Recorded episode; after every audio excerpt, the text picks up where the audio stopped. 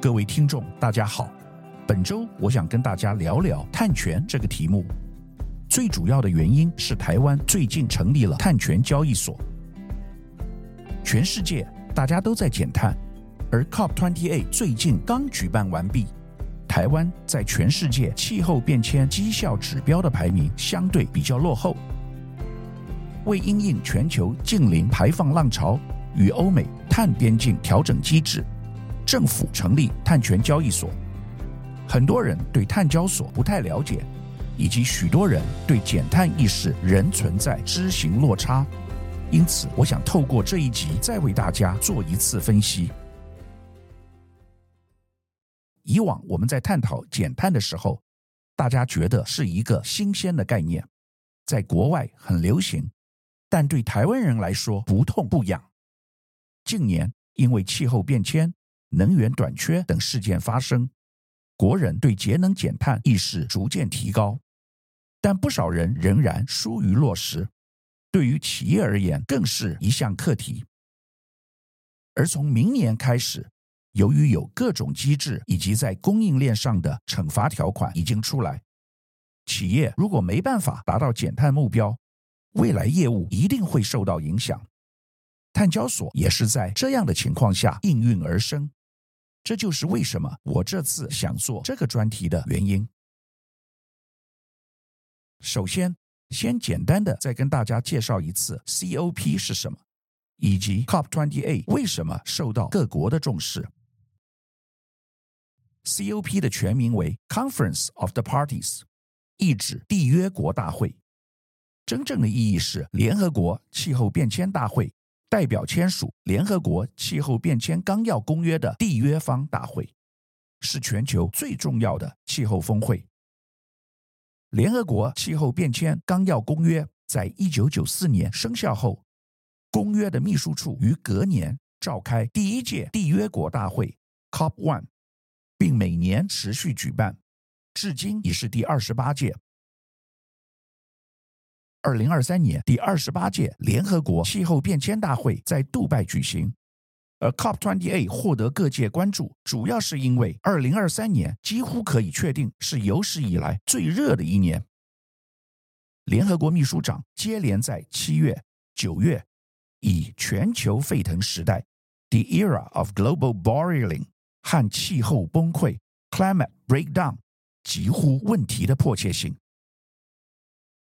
此时，气候变迁带来的极端灾害，也让世界上许多地方猝不及防，如九月利比亚洪灾，造成逾六千人死亡；八月夏威夷罕见野火，烧毁八百七十八公顷土地，近百人死亡。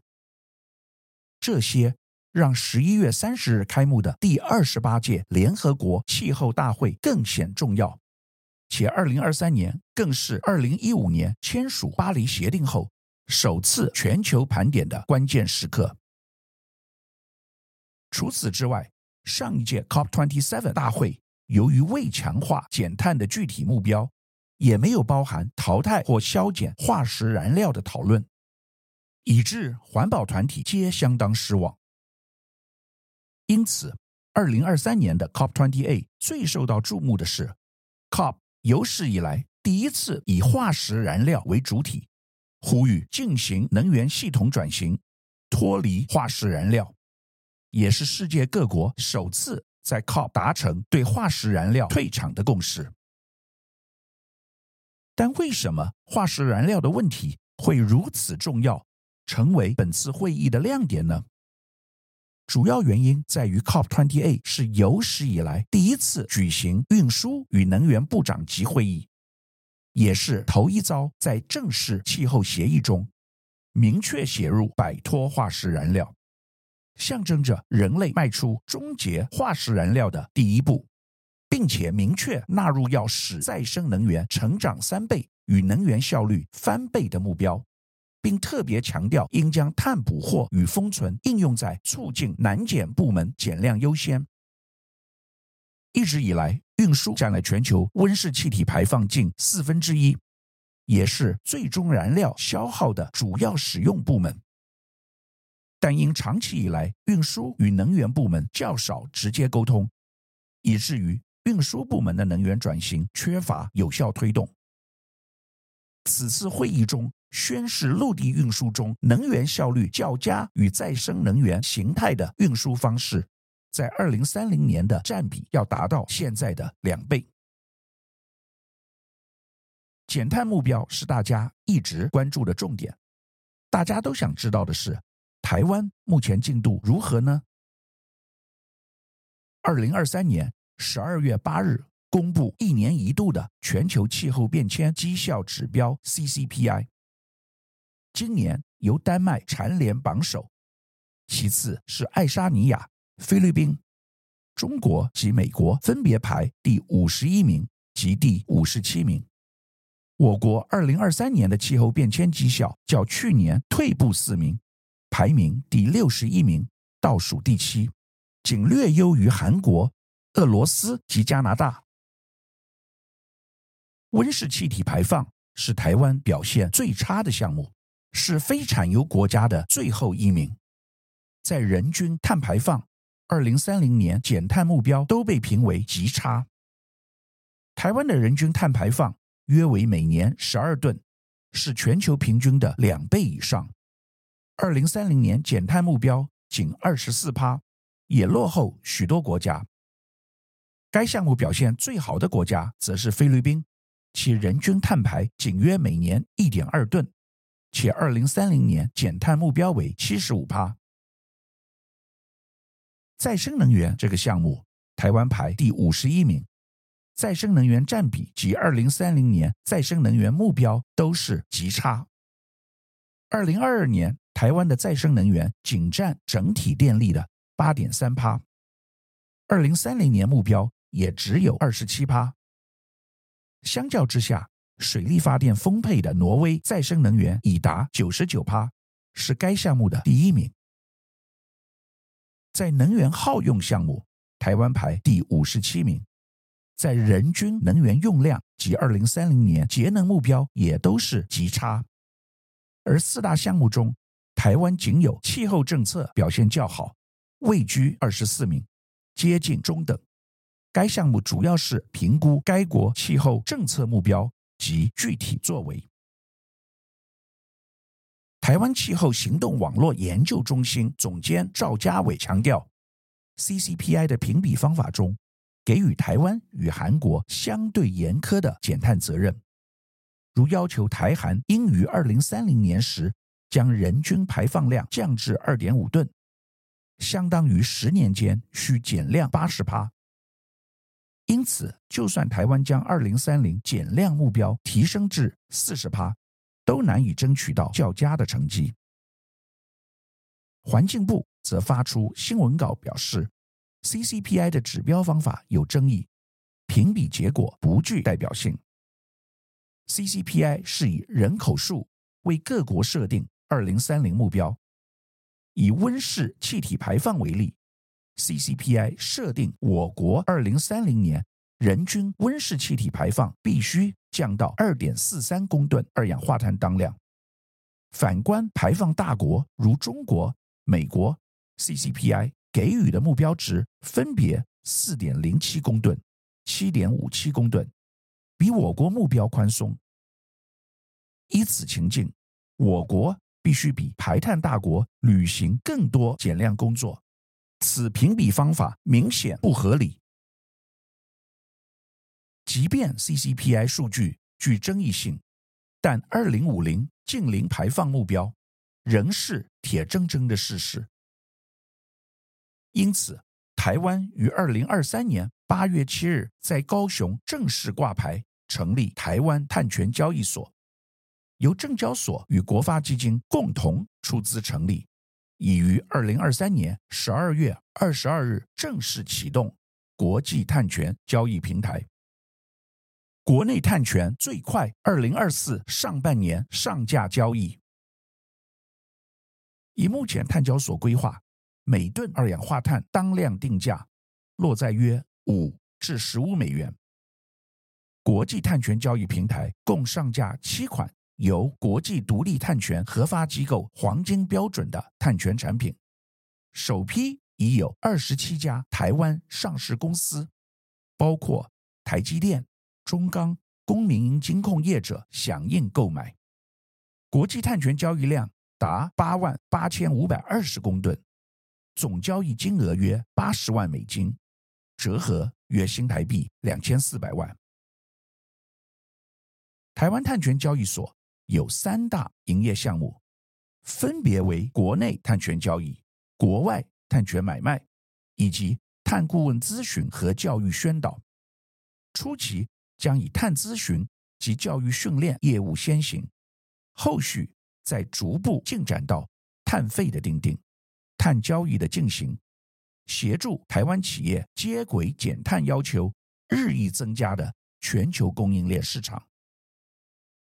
相对于在国际交易所购买的自愿性碳权，选择在台湾碳交所进行交易，具有两大显著优势：一是保障交易的安全与碳权品质的确认；二是利于中小企业参与的交易机制。但碳权是什么呢？碳权 （carbon credit） 为温室气体的排放权。简单说，就是碳排放的权利，是各国在迈向净零排放时采取的手段之一。碳权通常以一公吨二氧化碳的排放量为单位，一公吨的碳排即为一单位。获取来源包括强制性市场与自愿性市场。强制性市场为政府依据产业别。分配给各企业不同额度的排放权，借以控制国家总排放量，达成减排目标。自愿性市场则由企业主动发起，透过造林、使用再生能源设备等减量计划，取得政府或国际认证机构认证后换取碳权，是一种碳抵换 （carbon offset） 的概念。而碳权交易又是什么呢？部分企业排碳需求大，部分企业排碳量则低于政府限额，于是企业间的交易制度应运而生，碳权成为一种商品，提供企业间相互买卖。例如，台北一零一于二零二零年利用汰换停车场照明。获得十年期两千七百一十八公吨的碳权额度，并售出。未来也把整栋大楼灯具更换为 LED，预计可再获得六千多吨碳权。不过，很多人肯定会感到很困惑：近零碳排与碳权交易所有何关联呢？根据经济部近邻办公室的说明。碳权可以分为总量管制及排放交易或减量计划所产生的碳权，因此产业可以透过取得碳权，达到我国政府碳总量管制规范的额度，或达到国际供应链要求碳中和倡议的要求。因此，透过碳权交易的经济诱因，鼓励减少温室气体排放，促使企业。及个人采取减少碳排放的措施，不仅各国内确保排放量不超过分配的碳配额，也促进国际合作，共同应对气候变化问题，实现经济和环境永续发展。全球净零也是大趋势，因此碳交易制度是企业迈向净零转型的重要市场工具之一。台湾企业。在全球半导体、纺织、金属、资通讯等产业都有举足轻重的地位。未来面对国际大厂对于供应链减碳要求，以及企业自身的碳中和需求，都是沉重的压力及挑战。碳定价成为国际普遍采纳的管理工具。未来台湾碳权交易管理势必要与国际接轨。为近零转型铺路。目前已表明要购买碳权的企业，包括科技、金融、船产，一共超过二十家。中钢与公家金控多已表态采购。实施初期，因系鼓励性质，并无限制购入的碳权要在一定期限内用完。碳交所未来将是实际需要规划处理，目前仍将保持弹性，是实际执行状况在逐步检讨改善。其实，碳交所早已不是什么新鲜名词，全球已经有超过三十个国家或区域设置碳交所，其中以欧盟碳交易市场的历史最为悠久且成熟，德国。挪威、英国等都设有交易所。至于亚洲国家，包括印尼、马来西亚、中国大陆、新加坡、南韩等，也都已经建立碳交易的制度和平台。对于企业而言，碳交易即代表了经营成本，尤其近年来对抗气候暖化的问题日益迫切，国际间推动能源转型的脚步也不断加速。碳交易因而成为企业相当关心的课题。首批在碳交所挂牌交易的国外碳权，来自亚洲、非洲、南美洲等多国，包括越南、印度、乌干达、莫桑比克、肯亚、厄立垂亚、智利等多国。开发案场多在低度开发或开发中国家。以因应联合国碳交易机制，希望低度开发国家及开发中国家相互帮助，使碳权交易更具外加性效益。未来将更有弹性适用国内外碳权来源及护底。另外，还有一个值得关注的是，欧盟的碳边境调整机制 CBAM。二零二三年十月，欧盟的碳边境调整机制开始试行上路。进口的钢铁、水泥等国外产品需提具碳排数字报告。受管制的高碳排产业制品必须取得 CBAM 凭证后，产品才能进入欧盟。二零二六年起将落实特征关税。经济部估计。台湾约有三千五百家输出至欧洲的制造商及贸易商将受到冲击，如不赶快跟上，恐被剔除供应链名单。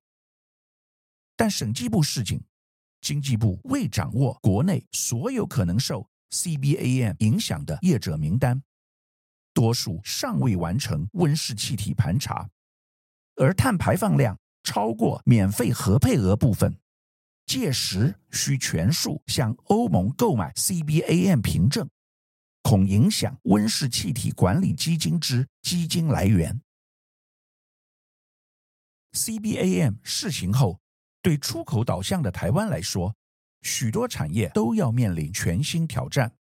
钢铁、扣件等金属制品、铝制品产业首当其冲，其中钢铁业属首波受冲击的产业。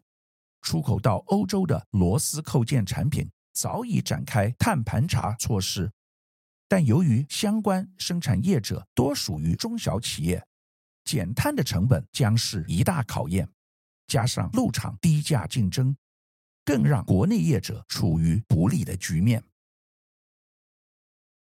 据经济部国贸局二零二二年统计，CBAM 管制的两百四十八项产品项目中，我国输往欧盟计有两百一十二项，大多以钢铁制品为主，规模达五十点九亿美元，约占出口欧洲总额十二点四趴。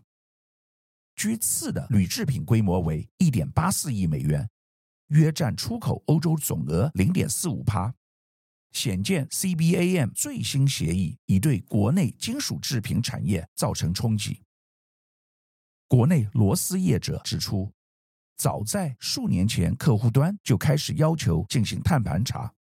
不过，由于螺丝扣件业多是中小企业，未必有充足的资金可以改良设备，进而达到减碳的效果，成为现阶段最大的难题。